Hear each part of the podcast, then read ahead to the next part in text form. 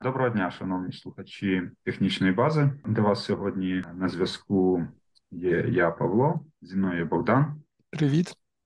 І Слава. Привіт. Також з нами сьогодні е, особливий гість. Його звати Мирослав Мартаревич.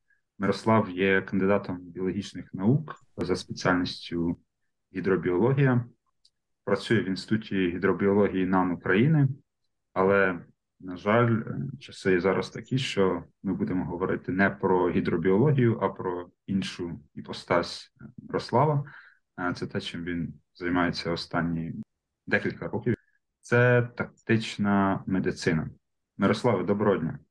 Доброго дня, шановні слухачі. Як ваші справи? Рухаємось до поставленої мети, боремося, і в кінці кінців перемога буде за нами. Для наших слухачів хотів би можливо так окреслити сферу. Чим ви конкретно займаєтесь? Ви займаєтеся тренінгом, чи ви саме надаєте якусь е, там первинну медичну допомогу? Яка ваша спеціальність? Е, на даний момент я інструктор тактичної медицини. Власне, завжди є проблема того, що люди власне не навчені, і це проблема була ще з 15-го року. Е, ми в свій час якби зібралися, був якби така ініційована група, і починаючи з 17 року, ми їздили по підрозділам е, в якості інструкторів тактичної медицини. Коли почалась повномасштабна агресія, власне, зібралися всі разом, всіх там Ну, в принципі, ми один одного, хто в Києві знаємо, по Україні теж в принципі спілкуємось. Власне, постало питання, що навчити велику кількість людей, власне, навчити е, тактичній медицині, тому що, власне, це перше, що потрібно на полі бою. Тому що сам погибай, товариш виручає, це не про нас, тому що якщо ти е, можеш врятувати себе, ти виконаєш бойове завдання. Ти виконаєш бойове завдання, твій підрозділ виконує бойове завдання, і над цим почали працювати. Їздимо по Україні, Київська область е- і працюємо з підрозділами і вчимо хлопців. Супер. Для наших слухачів, можливо, ви окреслите якось збузите, що саме потрібно для того, щоб надавати оцю первинну допомогу на полі бою. Ну, я так розумію, це умовно аптечка. Що повинно бути в аптечці в першу чергу? Е, в основу поставлені документи е, Tactical Combat Casual Care. Це організація, яка, основуючись на статистиці, основуючись на досвіді практично всіх воєн, що вело людство, встановила певні рекомендації. І допомога на полі бою надається е, згідно військового протоколу Марч. Перша буква М Massive Bleeding. Перше, з чим треба боротися, це критичні кровотечі, тому що 70% поранень на полі бою власне цим з цим пов'язано. І людина при масивній критичній кровотечі втрачає кров приблизно за 3 хвилини всю. Зупинимо критичну кровотечу, врятуємо людину. І це превентивна смерть, якій можна зарадити. Наступне, з чим бореться, потрібно боротися при пораненні, це непрохідність дихальних шляхів, це ще є 7-5 хвилин. Тому що зазвичай, якщо людина без свідомості, це корінь язика закриває дихальні шляхи, і людина від цього помирає. Крім того, можуть бути якісь сторонні предмети, залишки зубів, блювотиння, і це теж може перекривати дихальні шляхи. Наступне це air respiration. Це вирішуються проблеми з диханням. Наступне Сі циркуляція, боротьба з шоком і з вторинними травмами. І наприкінці потрібно вирішити питання гіпотермії, тому що людина при охолодженні буде втрачати ще більше крові, тому що, як відомо, при пониженні температури згортаємість крові буде збільшуватись, і відповідно людина буде навіть е, витікати з тих ран, які були незначні, яких утворилися тромби. Тому поступово керуючись власне цим протоколом, е, ми рятуємо людину для того, щоб її передати медикам. І цей протокол він для всіх бійців, тобто АСМ для всіх бійців його повинні знати всі бійці, які не є е, фаховими медиками. Коли е, якісно відпрацьовувати цей протокол, то 70% людей можна врятувати. Можливо, так пройдемося трошки по цьому протоколу Марч, конкретно в тесті, що має бути під кожен із цих е, пунктів, от починаючи з масивної кровотечі. Масивні кровотечі е, вони зупиняються в зоні власне під вогнем противника, і це потрібно зробити швидко і якісно. Зазвичай сам боєць надає собі допомогу, і це він робить за допомогою турнікета. Потрібно використовувати якісні турнікети, ні в якому разі не китайський треш. Якщо це українське, то це Січ, якщо це американське, то це кет. Вони зупиняють кровотечу, власне, рятують життя. Накладається турнікет якомога вище, якомога швидше, якомога сильніше. І чим швидше це людина зробить сама собі, тим більше вирогідність, що більше крові залишиться в тілі, і шанси на життя будуть вищі.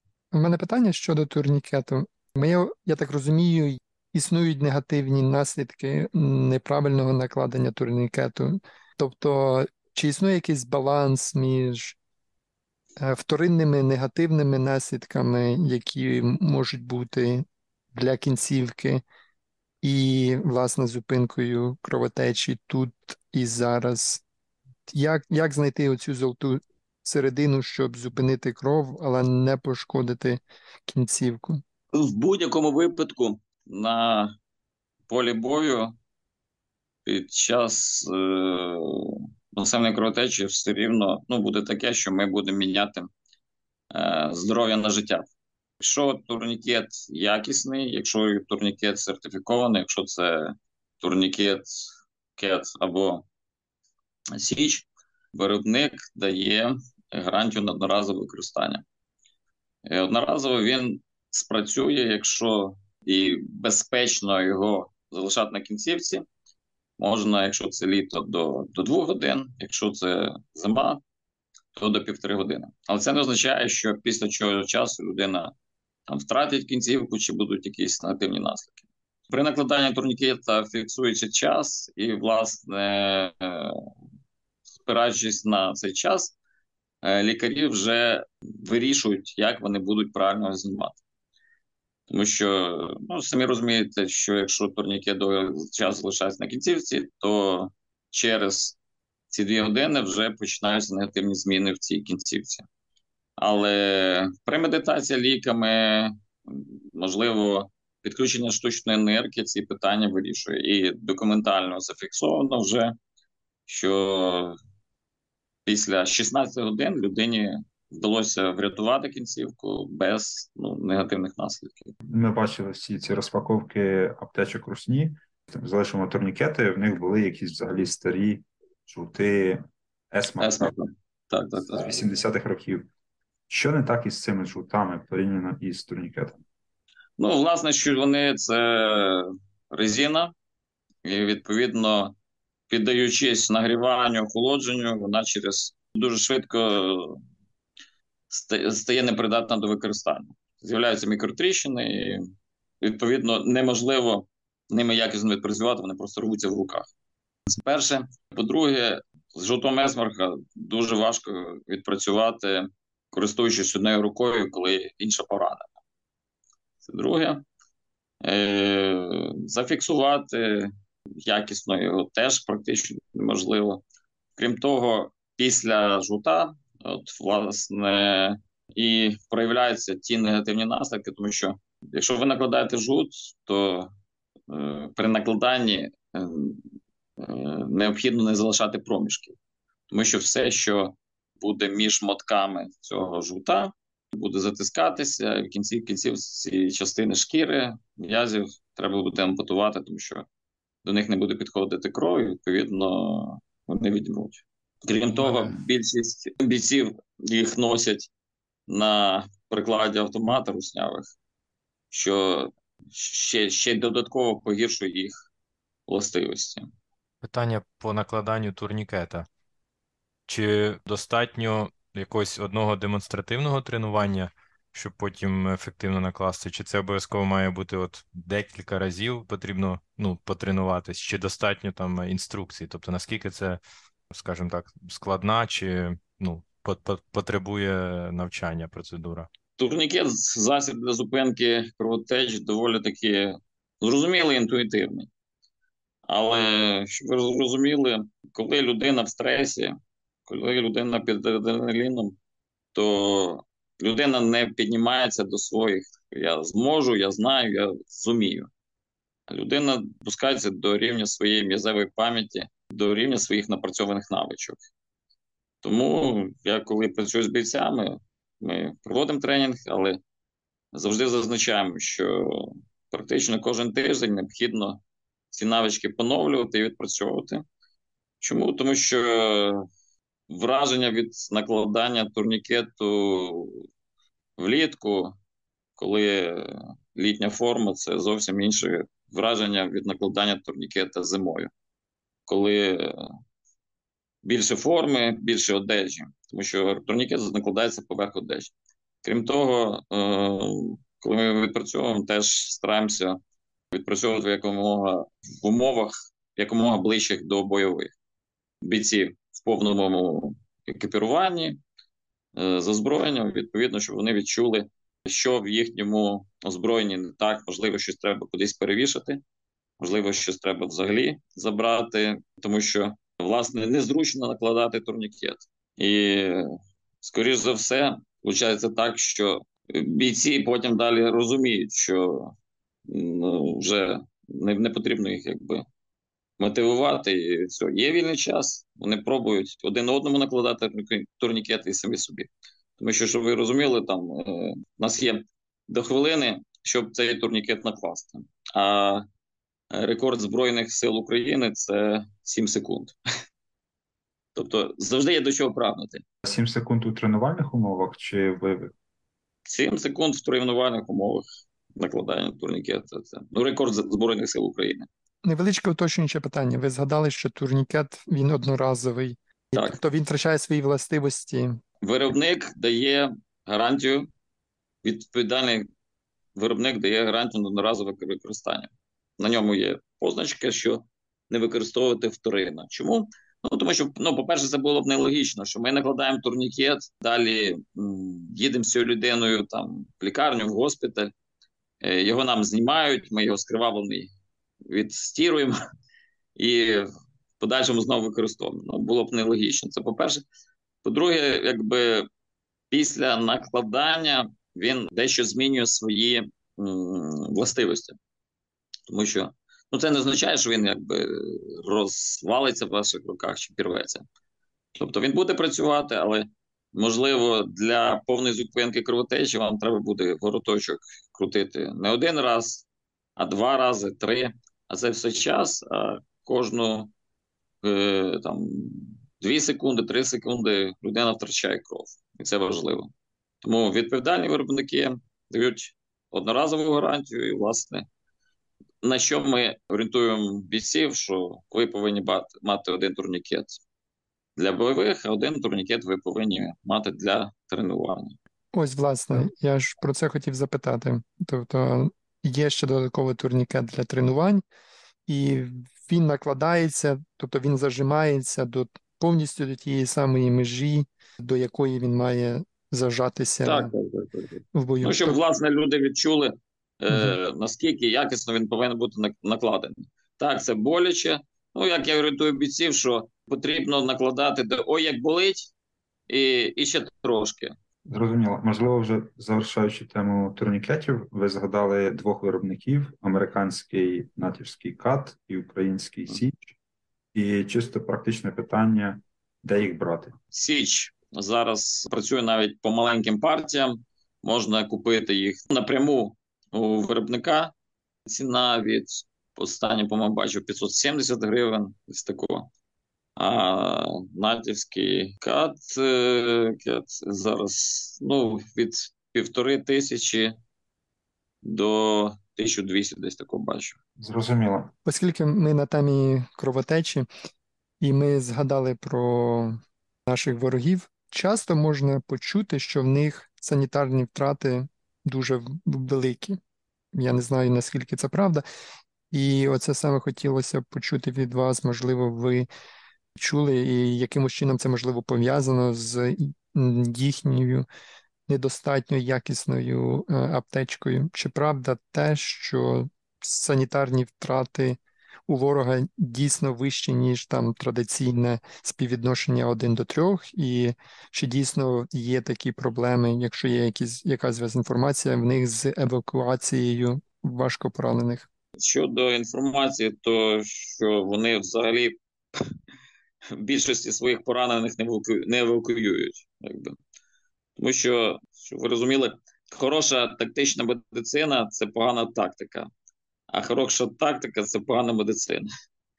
Тому в тактичній медицині теж є частина розділ, який, в принципі, має навчити бійця, як правильно евакуювати поранених з поля бою. Тому що ну, для бійця основне на полі бою це виконання бойового завдання. Наступне це особиста безпека, і лише в кінці це буде евакуація поранених. Але евакуація поранених, якщо вона робиться якісно, робиться швидко, е, робиться безпечно, то шанси врятувати дуже великі. І, власне, в деяких підрозділах, з тим, що я спілкуюся, це дуже добре відпрацьовано. Звичайно, евакуацією займаються там шалені водії, шалені люди. Доземний їм клін, тому що ну, практично цей час займає там 5-7 хвилин. Вони вилітають на передній край, забирають поранених, власне, і евакуюють, ризикуючи своїм життям, своїм здоров'ям і транспортом. І, власне, завдяки цьому нас, починаючи з евакуації з поля бою, закінчуючи евакуацію поранених на стабілізаційні пункти, на госпіталі, у нас, ну скажімо так, набагато краще те, що я бачив по відео, коли в них е, в руснявих поранений лежить в окопі, взагалі під е, снігом, під дощем, то в нас це набагато краще. Але, ну, скажімо так, при активних бойових діях Е, завжди є те, що бажає краще, тому що відомо, що і не не вистачає і автомобілів для евакуації, і зараз останнім часом взагалі евакуація відбувається броньованими автомобілями, броньованою технікою, тому що власне небезпечно, і це теж треба потрібно враховувати. І, але щодо евакуації, щодо первинної медичної допомоги і допомоги пораненим вже на стабілізаційних пунктах нас я вважаю набагато краще. Тому що нас цінують людину, нас цінують бійців, і а там це м'ясо гарматне. Тому тому ось так. Продовжуючи йти за алгоритмом Марч, наступний пункт ви сказали про дихальні шляхи. І тут, наскільки я вже розумію, це стосується про надання допомоги комусь. Що повинно бути в аптечці, як це повинно відбуватися, чи можна перевертати бійця? Зупиняємо критичні кровотечі. Ми підведемо противника. Далі, коли командир дає наказ, коли є тактична можливість, боєць евакуюється вже в зону тактичного укриття. І тут вже продовжується зупинка критичних кровотеч. Чому? тому що є критичні кровотечі, які ми можемо побачити. Вискочили, ми підбігли до порана, підповзли. Е, бачимо по ознакам, що в нього критичні кровотечі. Що це може бути? Може бути калюжа крові, може бути е, пляма крові на одежі, на землі, може бути е, травматична ампутація кінцівки, може бути під одежею чавки. Все, що ми побачили, що є ознаком критичних кровотеч, ми відпрацювала турнікетом, але в зоні під вогнем ми не можемо довго знаходитись. Тому після евакуації ми продовжуємо працювати з критичними кровотечами вузловими. Це власне ті місця, де кінцівки приєднуються до тулуба, і там ми не можемо накласти турнікет. Там ми тампонуємо і потім закріпляємо це тампонування. І після того, і лише після того ми переходимо на дихальні шляхи. Використовується для всіх бійців, якщо прийом сафара, коли висувається нижня щелепа, і в такому положенні вона підтримується, або боєць переводиться в стабільне бокове положення. Перед цим варто перевірити, чи в бійця не зломаний таз, тому що ну.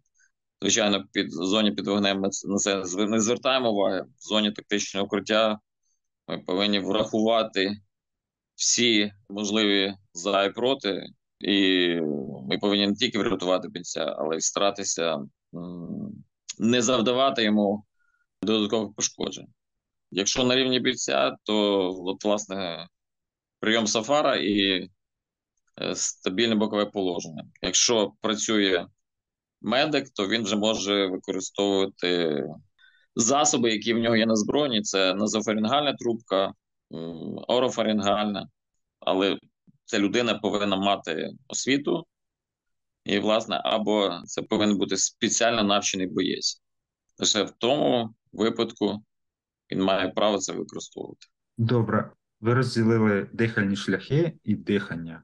Чим відрізняються ці два пункти принципово, і що треба регулювати, контролювати умовно третім? Що таке дихання? Власне, дихальні шляхи це порожнини рота, порожнина носа. Власне, те, через е, що повітря попадає в легені. І коли вони перекриті, то процес дихання неможливий. Далі, після того, як ми відкриваємо дихальні шляхи або забезпечуємо їм прохідність, ми переходимо до якості дихання, до, до легень. Звичайно, не всі проблеми, які можуть е, бути з легенями при пораненнях, ми можемо здолати. Але основне, що ми контролюємо, це якщо людина дихає, це вже добре, тому що ну, визначаємо способом, бачу, що відчуваються, коли ви завдяки ставите руку на грудну клітину посередині, опускаєте руку в ухо до рота носа і, власне, фіксуєте, скільки людина зробить подихів. Бачу, що відчуваю, тому що якщо це бойова обстановка, якщо це польові умови, то як щось одне, ви або почуєте, або побачите, або відчуєте. Не можна ну, в будь-якій догоспітальній допомозі, в будь-якій бойовій медицині ми ніколи не спираємось на якийсь один показник, а спираємось на декілька показників. Якщо людина власне не дихає, якщо людина без свідомості, то це в бойових умовах ми серцево-легеневу реанімацію не робимо. Чому? Тому що це вимагає людського ресурсу, і це вимагає часового ресурсу. І ми не можемо це забезпечити. Але переведення в стабільне бокове положення все рівно дає людині шанс на життя, тому що рівень адреналіну в деяких випадках досягає того рівня, що людина саме собою серце перезапускається. Тому людина завжди є шанс. Але ми в бойових умовах працюють з тими людьми, з тими пораненими, яких власне можна врятувати реальне життя. Е, тому що втрачаючи багато часу з важким пораненим, одним, ми не можемо працювати з тими людьми, які мають легкі поранення, превентивні смерті, які ми можемо зарадити. І відповідно завжди буде таке, що поранених набагато більше, ніж рятівників. І деякі моменти ми повинні робити вибір. В чому заключається проблема з диханням? Якщо ми перевірили дихання, людина дихає часто, то це перша ознака того, що людина може мати поранення грудної клітини. Наше завдання якомога е, швидше, якомога ретельніше обстежити грудну клітину спереді, з боків і ззаду, і знайти ці поранення. Протокол дуже простий. Всі нові дирки в людині ми закриваємо і стараємося якомога менше утворювати в людині нових дорог. Тобто швиденько знаходимо поранення грудей, звертаємо дуже ретельно переглядаємо, тому що, щоб ви розуміли, якщо це поранення від е, кулі 5,45, то вхідний отвір буде дуже маленький. Він може сам по собою собою закритися, і він буде схожий на якусь родинку, на синячок. Якщо у людини є татуювання, то це теж буде ускладнювати пошук. Але наше завдання знайти його і заліпити. Е, є спеціальні інклюзивні наліпки. Якщо немає цих наліпок, то власне використовуються підручні засоби. В даному випадку це якби можливо в порівнянні з турнікетом, тому що ніяким імпровізовані турнікети ми не використовуємо. Тут же ми можемо е, використати те, що є в нас під руками.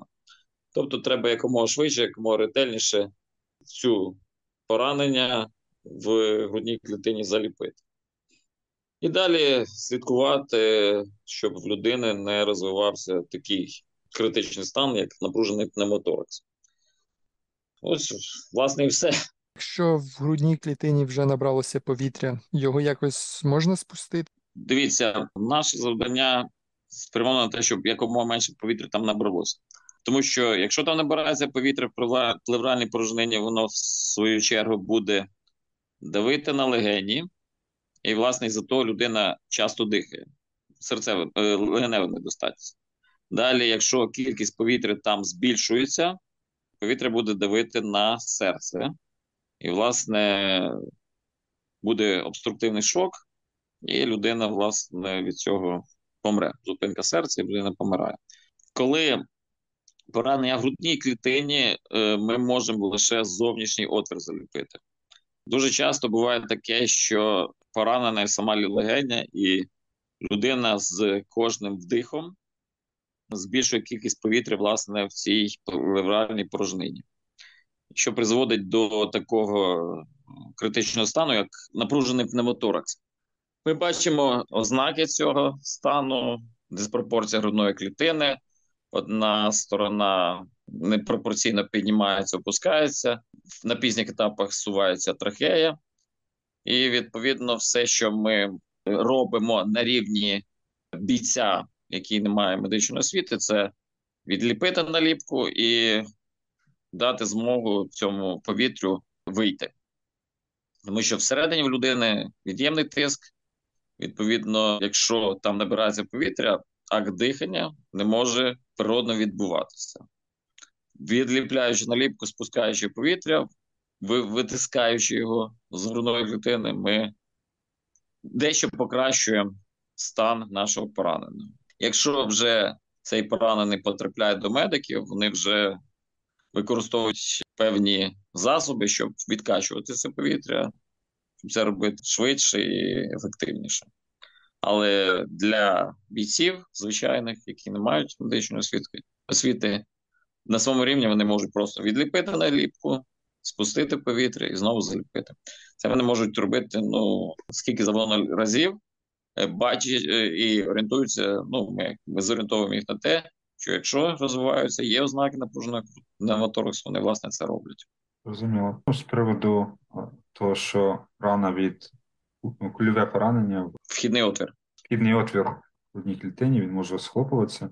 Дійсно, бачив відео, де американський експерт з так меду вчив, як його знаходити, і він просто так по тілу руками ну, котячими лапками, так, так називаємо. Так, розтягував шкіру для того, щоб цінні вхідні отвори.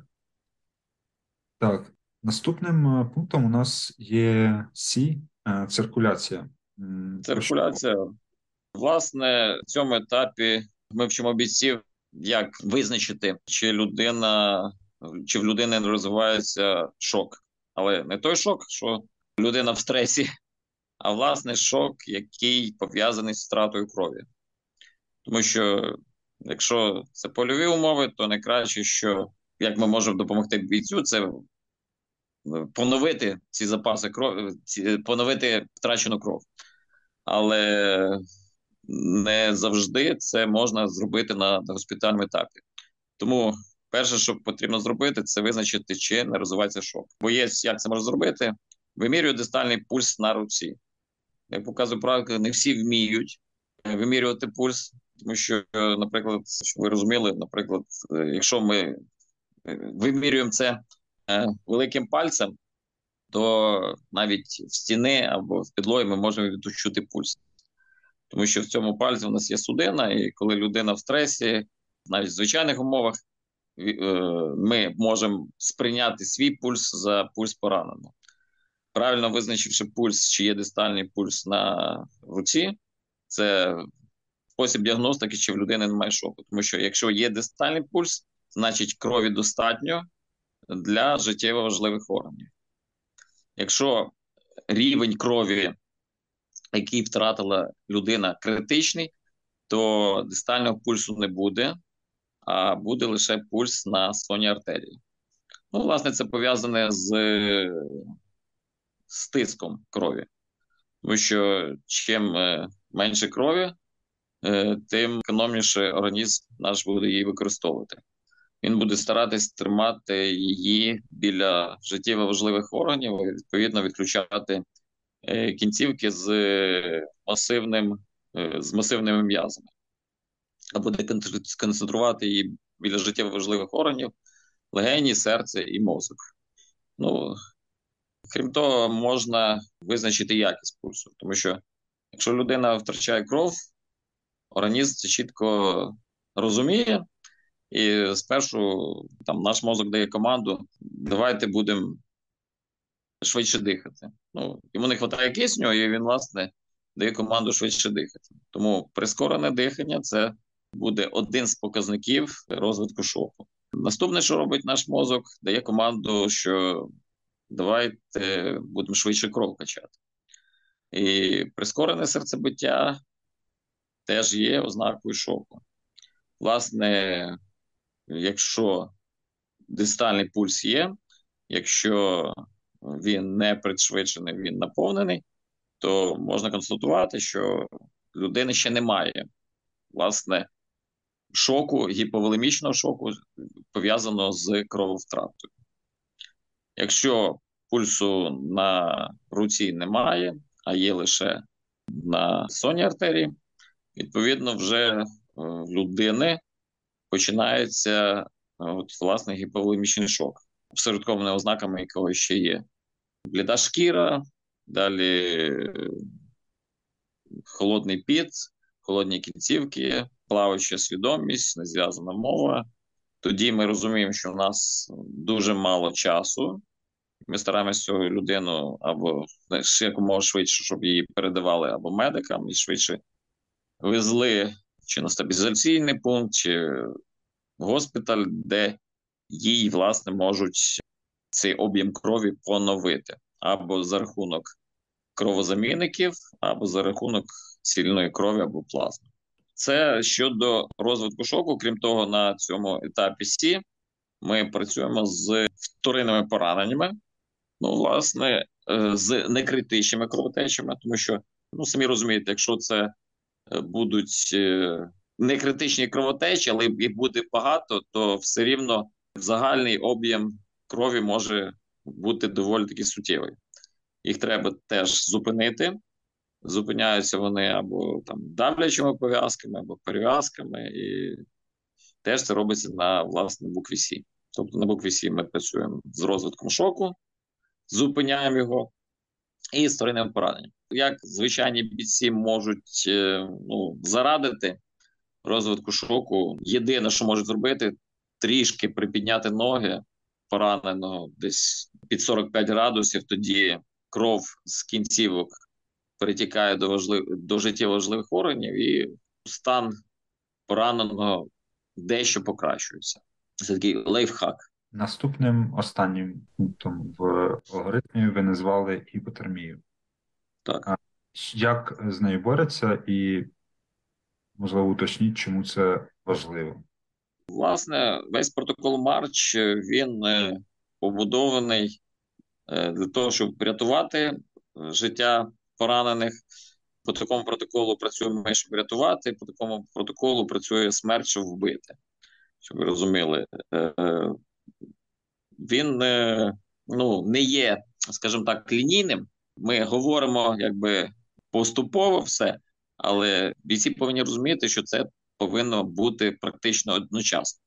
Тому що гіпотермія, вона якби останнім пунктом виступає, але ви самі розумієте, що що є поранений, і якщо ви його е, якомога швидше поставите там, притягнете, поставите не на сиру землю, не на холодну землю, а на якусь там каремат е, чи будь-що, то врятувати його буде більше шансів. Чому?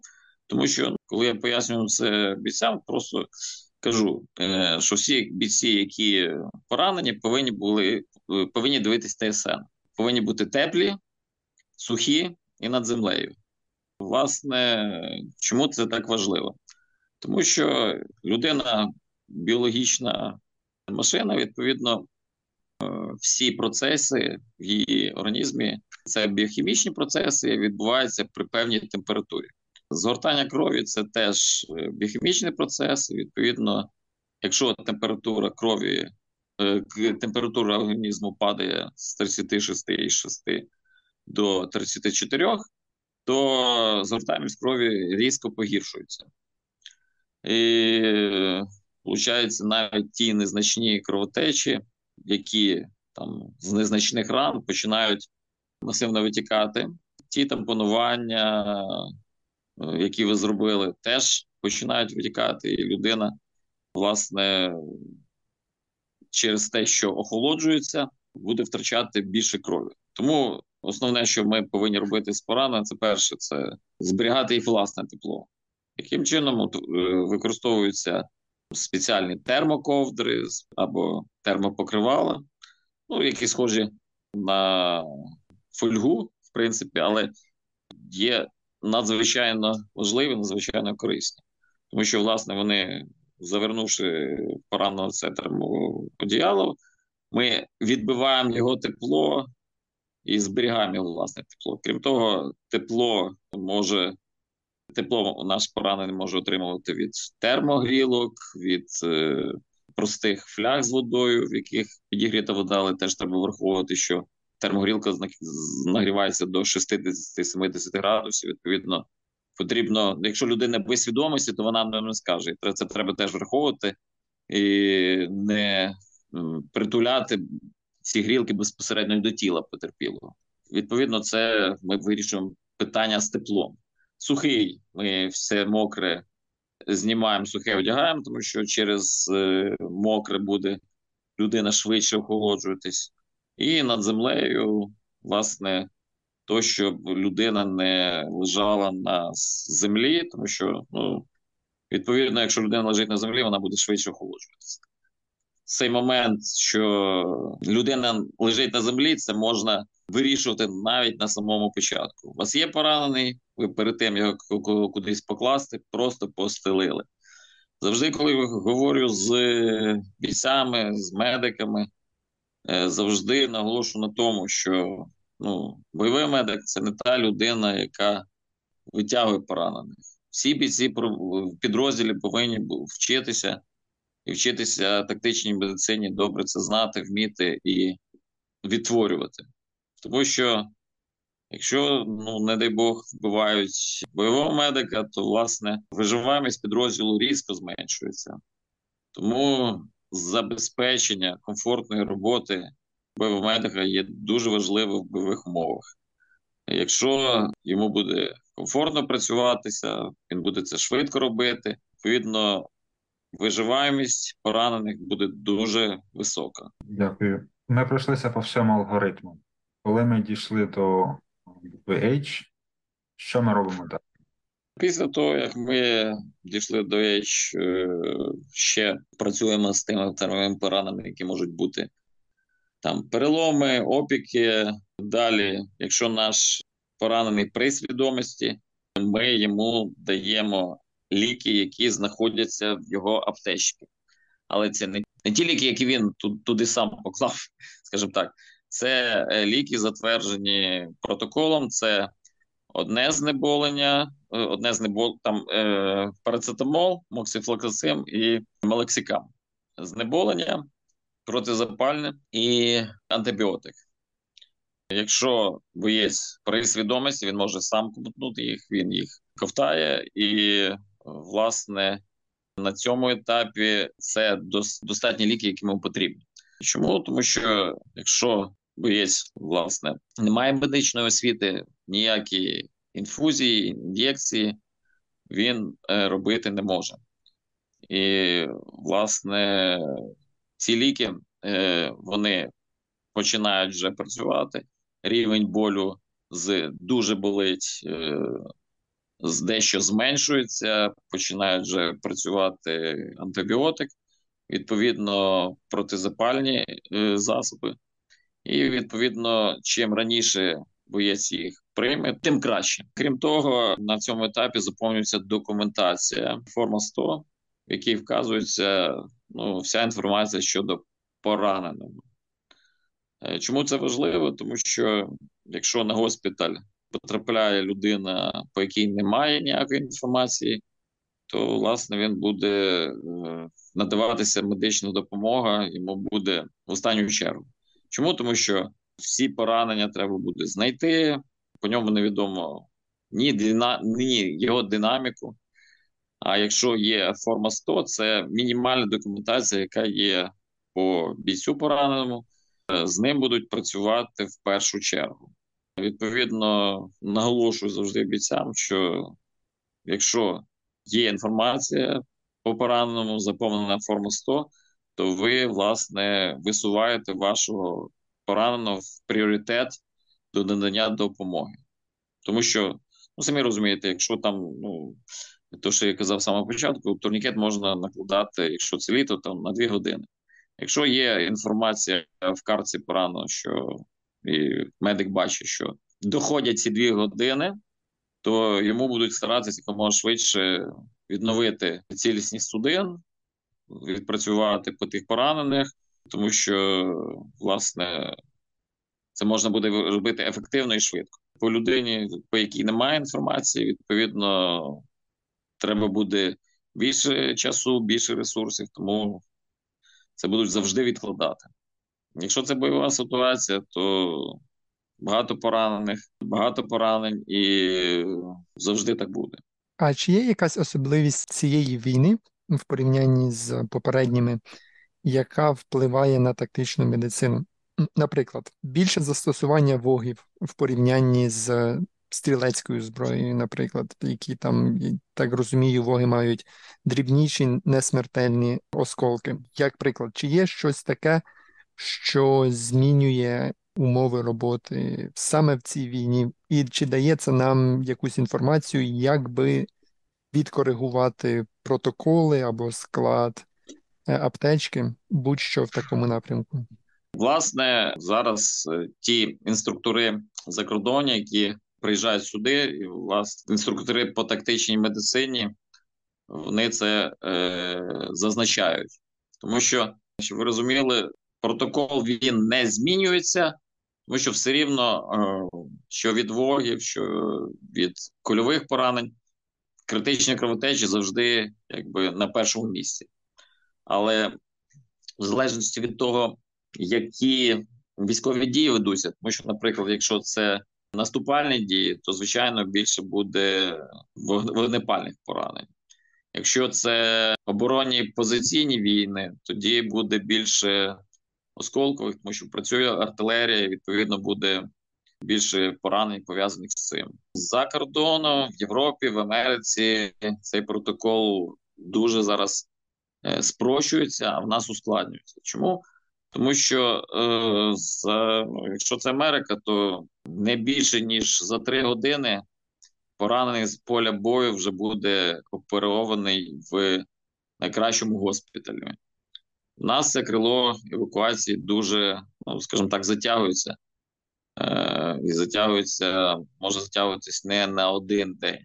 Хоча б вже той приклад Азовсталі, коли власне в польових умовах робилися хірургічні операції, рятувалися кінцівки, рятувалися люди. Переливання крові е, відбувалося від людини до людини, скажімо так, напряму. Тому ті інструктори, які зараз приїжджають, американські, вони дещо трошки так стараються, і ми стараємось давати трошки бійцям, медикам дещо більше, щоб знали, як діяти в тій чи іншій ситуації, тому що у нас, власне, це крило евакуації дуже довге. І для того, щоб ефективно відпрацьовувати, у нас е, створюються такі стабілізаційні пункти, так звані, коли по дорозі там госпіталь, ну, наприклад, є е, декілька зупинок, де організовані стабілізаційні пункти. Що це е, таке? Це місця, де власне стабілізують поранених і е, працюють з тими пораненнями, які важкі. Е, ну тому що розуміють, що якщо з цим пораненням 6 годин вести в госпіталь, то людина, скоріше за все, не виживе. Стабілізується спочатку на цьому пункті, а потім далі вже вона людина потрапляє в госпіталь. І ця ідея власне стабілізаційних пунктів за кордоном такого якби немає в повному обсязі. Там зразу поранений потрапляє там його практично з з другої лінії, забирає якийсь повітряний транспорт, і вже через три години він вже оперується. У нас такого, на жаль, немає. Тобто в нас немає, е, ну тобто так званих цих польових госпіталей, які там обладнуються недалеко від фронту, де можна надати. Ні, це у нас стабілізаційні пункти, але все рівно. Ну, наприклад, спочатку поранений, якщо він важкий, він потрапляє в стабілізаційний пункт. Ну самі розумієте, якщо важке поранення, то в польовому госпіталі з ним ну працювати практично неможливо, тому що немає ну, матеріального ресурсу. Зараз е, ну, організовані є е, зараз госпітальєри, е, вони організували такий пересувний стабілізаційний пункт. Це автобус, австрійка, е, де, власне, можливо краще е, стабілізувати поранених і доправляти їх до госпіталя. Але це одиничні якби такі випадки. Тому що, ну, звичайно, якісь поранення можна оперувати і в польових госпіталях, але не, не всі, скажімо так. Тому, якщо поранення важке, е, відповідно, спочатку боєць стабілізується, а потім вже відправляється на госпіталь. Якщо це там лінія фронту, тут той самий Дніпро, і відповідно, якщо він стабільний, Якщо в нього показники стабільні, то шансів в нього набагато більше. Мирославе, от ми поговорили про поранення, про алгоритм Марч. А що таке взагалі контузія? Ми дуже багато чуємо навколо це слово, але я собі так е, для себе зрозумів, що не всі люди розуміють, що це таке, і чи є якісь прийоми в тактичній медицині для того, щоб е, надати першу допомогу при контузії? Ну, власне, контузія це сукупність, е, скажімо так, негативних впливів на організм людини. Тобто, контузія це, ну скажімо так, це не один е, стан. Тут і вплив на мозок, і на дихання, і на легені, і на систему крові. І все це разом е, власне впливає на людину. Тому не можна сказати, що от вирішуємо контузію так і так. Зазвичай це потрібно симптоматичне лікування.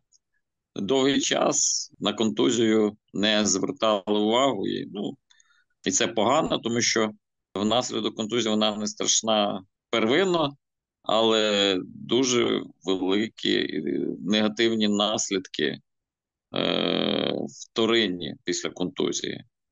Тому що людина, яка отримала контузію спочатку, якби себе може нормально відчувати, а потім е, через деякий час стан здоров'я буде погіршуватись внаслідок отриманих якби, порушень.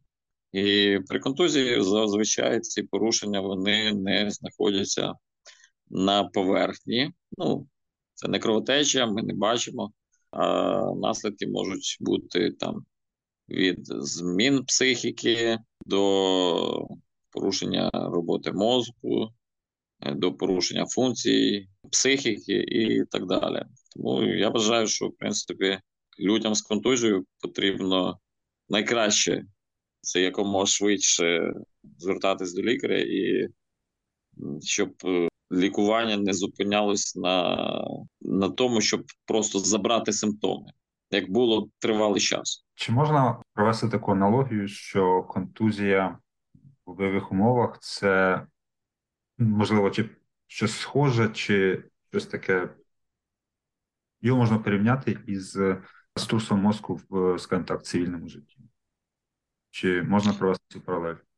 Е, Тут, скажімо так, не тільки струс мозку. Грубо кажучи, коли відбувається контузія, е, коли поруч є вибух, так відбувся вибух, так звичайно буде і струс мозку. З чим пов'язаний струс мозку, що наш мозок в черепній коробці знаходиться в рідині, і, грубо кажучи, вдарившись декілька разів об черепну коробку, об череп, людина отримає струс мозку. Крім того, е, відбуваються зміни е, в самому мозку. Відбуваються зміни в самій крові, тому що внаслідок того, що ударної внаслідок ударної хвилі, яка вдаряє об організм, відбувається порушення в роботі серця, відбувається е, утворення там бульбашок в кровоносних судинах. Далі руйнуються системи, руйнуються певні ланки нервової системи, і все воно в сукупності дає повну картину контузії. Е, Струх мозку це, ну, грубо кажучи, тільки удар по мозку. Тут йде комплексна, комплексний вплив. Скажімо, і це, ну, скажімо так, набагато страшніше і набагато більше наслідків, ніж при струсі мозку. Я розумію. Ну, можливо, від мене останнє або передостаннє питання.